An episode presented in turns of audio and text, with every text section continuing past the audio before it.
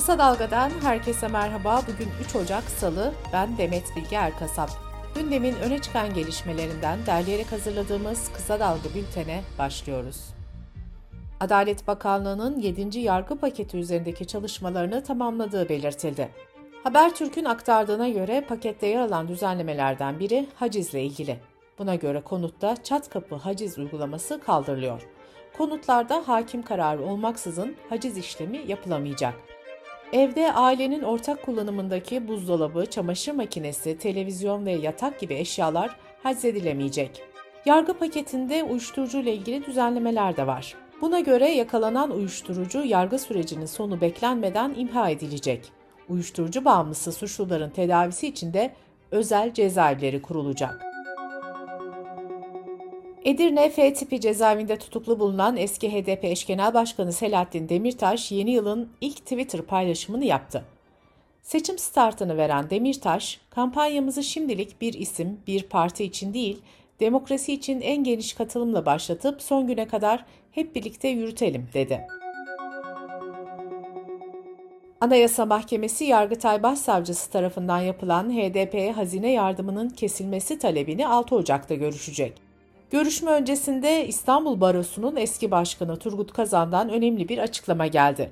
Turgut Kazan, H D P'nin alacağı hazine yardımına tedbir isteğinin hukuk skandalı olduğunu söyledi. Kazan, seçimlerin Nisan'da ya da Mayıs'ta yapılabileceği konuşulurken ve partilere daha çok yardım yapılırken H D P'yi ayrı tutmak seçim hilesi sayılır, dedi. Deva Partisi Genel Başkanı Ali Babacan, partisinin yirmi birinci eylem planı olan Temel Haklar Eylem Planı'nı açıkladı. Babacan şunları söyledi. "Resmi ve ortak dilimiz Türkçe'ye ek olarak eğitim ve öğretimde ana dilinin kullanılması ve geliştirilmesi hakkının anayasal güvenceye kavuşturulması gerektiğini ifade ediyoruz." Ülkü Ocakları'nın eski genel başkanı ve Hacettepe Üniversitesi öğretim üyesi Sinan Ateş'in otuz Aralık'ta Ankara'da öldürülmesinin yankıları sürüyor. Gazeteci Alican Uludağ, suikaste ilişkin beş kişinin gözaltına alındığını duyururken, cinayette Ülkü Ocakları ve M H P bağlantısı iddiasını gündeme getirdi. Gazeteci Fatih Altaylı ise Ateş'in öldürülmeden birkaç gün önce İstanbul'da dostlarıyla buluştuğunu ve "benim kalemimi kırmışlar, haberi geldi, her an bir şey yapabilirler" dediğini aktardı. Kadın cinayetlerini durduracağız platformu iki bin yirmi iki'de üç yüz otuz dört kadının öldürüldüğünü, iki yüz kırk beş kadının ise şüpheli şekilde ölü bulunduğunu açıkladı. Platformun raporuna göre kadınları en çok yakınlarındaki erkekler öldürdü. Kadınların yüzde altmış üçü evlerinde katledildi. Çevre, Şehircilik ve İklim Değişikliği Bakanlığı, Çevresel Gürültü Kontrol Yönetmeliğinde düzenlemeler yaptı. Yönetmeliğe göre konser ve festival gibi açık hava faaliyetleri beş günle sınırlı olacak. Aile ve Sosyal Hizmetler Bakanı Derya Yanık, ailesiyle aynı kentte yaşamayan öğrencilere yönelik yeni bir yardım paketini duyurdu. Buna göre sosyal yardım alan ailelerin il dışında okuyan çocuklarına yedi yüz elli lira destek verilecek. Öğrencilerin yılda iki defa gidiş dönüş ulaşım giderleri karşılanacak. Kısa Dalga Bülten'de sırada ekonomi haberleri var. Cumhurbaşkanı Erdoğan, iki bin yirmi iki yılı dış ticaret rakamlarını açıkladı. Erdoğan şunları söyledi. "Küresel olumsuzluklara rağmen iki bin yirmi iki yılı ihracatımız geçen yıla göre yüzde on iki virgül dokuz oranında artışla iki yüz elli dört virgül iki milyar dolar olarak gerçekleşmiştir. Bu rakam Cumhuriyet tarihimizin rekorudur." Asgari ücret zammının ardından gözler memur maaşları ve emekli aylığı zamlarına çevrildi. Emekli maaşlarına yapılacak zamlar bugün enflasyon verilerinin açıklanmasıyla büyük ölçüde netleşecek. Habertürk'ten Ahmet Kıvanç'ın haberine göre Aralık ayında enflasyon yüzde üç çıkarsa S S K ve Bağkur'da yüzde on yedi virgül beş, memurlarda ise yüzde on sekiz virgül altı oranında zam yapılması gerekecek. Aralık ayında enflasyon yüzde dört çıkarsa S S K ve Bağkur'da yüzde on sekiz virgül altı, memurlarda ise yüzde on dokuz virgül yedi oranında artış gerekiyor. Memur maaşlarıyla asgari ücret arasındaki makas iki bin on beş yılından beri hızla daralıyor. Öğretmen ve polis maaşı iki bin on beş'te asgari ücretin üç katı, profesör maaşı altı katıydı. Şu anki maaş düzeylerinin iki bin on beşteki asgari ücret oranına çıkartılabilmesi için Ocak ayında polis memuru ve en düşük memur maaşlarına yüzde yüz beş, öğretmen maaşlarına yüzde yüz yirmi yedi, profesör maaşına yüzde yüz kırk yedi oranında zam yapılması gerekiyor. Emeklilikte yaşa takılanlar ve kamudaki sözleşmeli personelin kadroya alınmasına ilişkin kanun tekliflerinin bu hafta tamamlanması bekleniyor. Ekonomi gazetesinden Canan Sakarya'nın haberine göre A K P'li yetkililer iki düzenlemenin tek bir teklif de meclise sunulabileceğini söyledi. Yasa taslağına göre sözleşmeli personel olarak en az üç yıl görev yapanlar kadroya geçebilecek. Bir yılda aday memurluk süresi öngörülecek. Türkiye Ziraat Odaları Birliği'nin markette takip ettiği ürünlerin tamamının fiyatının bir yılda değiştiği en büyük artışın kuru soğanda görüldüğü belirtildi. Araştırmaya göre kuru soğana bir yılda yüzde üç yüz on dört zam geldi. Limonun fiyatı yüzde iki yüz iki, toz şekerinin fiyatı yüzde yüz altmış dört, yeşil soğan ve ıspanağın fiyatı ise yüzde yüz altmış üç arttı. Et ve Süt Kurumu kilo başına küçükbaş hayvan eti alımında beş ila sekiz lira, büyükbaş hayvan eti alımında on üç ila yirmi altı lira arasında zam yaptı. Bu zamların ardından kurumun et satış fiyatlarına da zam yapması bekleniyor. Tüm araçlarda yapılması zorunlu olan araç muayenesi fiyatları yeni yılla birlikte zamlandı. Buna göre vatandaşlar araçlarını muayene ettirmek için bin yüz otuz lira ödeyecek. iki bin yirmi iki yılında muayene ücreti beş yüz yedi liraydı. Otomobil muayene ücretlerine yüzde yüz yirmi iki oranında zam gelmiş oldu. C H P milletvekili Candan Yüceer, yurttaşların bankalara olan toplam borcunun iki bin yirmi iki yılında bir trilyon beş yüz üç milyar liraya ulaştığını belirtti. Candan Yüceer'in verdiği bilgilere göre geçen yıl icra ve iflas dairelerine sekiz milyon beş yüz doksan dokuz bin yeni dosya geldi.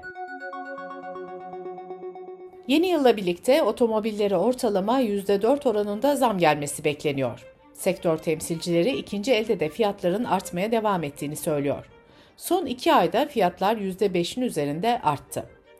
Otomobile erişim giderek zorlaşırken daha ulaşılabilir olan motosiklete olan talep de artıyor.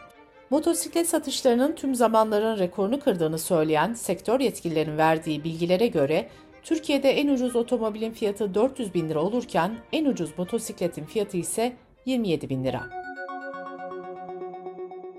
Küresel ekonomi, Ukrayna'daki savaş, artan enflasyon, yükselen faizler ve Çin'deki kovid on dokuz salgını gibi pek çok olumsuz faktörle karşı karşıya. Uluslararası Para Fonu Başkanı bu yıl ülkelerin üçte birinin resesyonda olacağını belirtirken, resesyonda olmayan ülkelerde de yüz milyonlarca kişi ekonomik olarak zor bir dönem yaşayacak dedi. Dış politika ve dünyadan gelişmelerle bültenimize devam ediyoruz. İran'ın Elborz eyaletinde karma eğitim verdiği belirtilen bir spor salonu mühürlendi. Sahibi ve antrenörü hakkında da dava açıldı. İran'da yirmi altı Aralık'ta bir alışveriş merkezindeki iki iş yeri zorunlu başörtüsü yasasının ihlal edilmesi gerekçesiyle kapatılmıştı. Kum eyaletinde ise giyim kuşam kurallarına uyulmadığı gerekçesiyle yedi yüz kişinin çalıştığı bir A V M mühürlenmişti. İran'ın Kazvin kentinde de başörtülü olmayan kişilere hizmet vermesi nedeniyle beş iş yeri kapatılmıştı. Brezilya'nın yeni lideri Lula da Silva başkanlığı devraldı. Planalto Sarayı önünde toplanan yaklaşık üç yüz bin destekçisine seslenen Lula, "Gölgeler, belirsizlikler ve ızdırap dönemi geçirdik ama bu kabus sona erdi," dedi.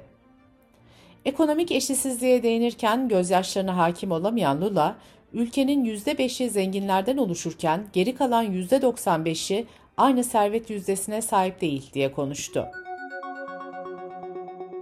Kanada'da hükümet yükselen konut fiyatları ve arz krizi nedeniyle yabancıların konut satın almasını yasakladı.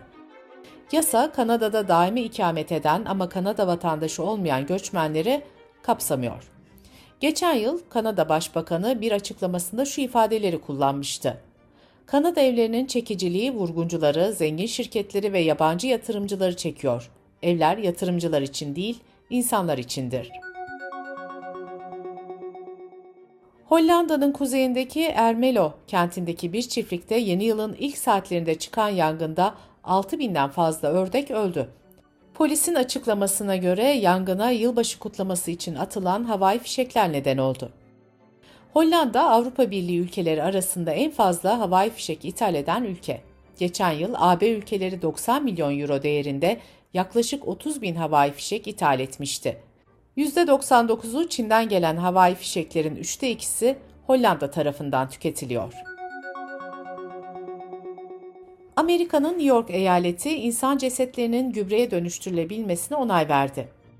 İsteyenlerin öldükten sonra cesetlerini toprağa dönüştürmesi bundan sonra mümkün olacak. Gübreleştirme uygulaması cesetlerin bir konteyner içinde odun yongası, kaba yonca ve çimle birlikte yaklaşık bir ay tutulmasıyla yapılıyor. Cesetleri gübreye çeviren şey ise mikropların faaliyetleri oluyor.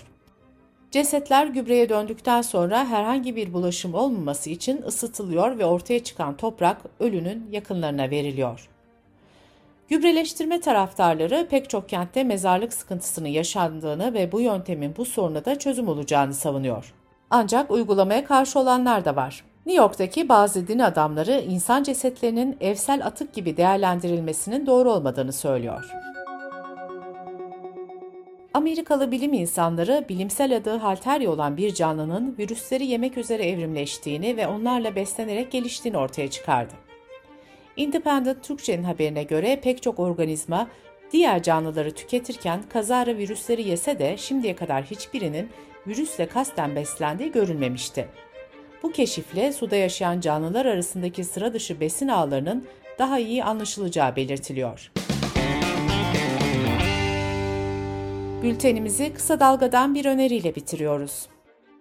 Yeşim Özdemir'in hazırlayıp sunduğu Kitap Konuk Kahve'nin bu haftaki konuğu yazar Berrak Yurdakul. Kitap Konuk Kahve'yi kısadalga nokta net adresimizden ve podcast platformlarından dinleyebilir, YouTube kanalımızdan izleyebilirsiniz. Gözünüz kulağınız bizde olsun. Kısa Dalga Medya.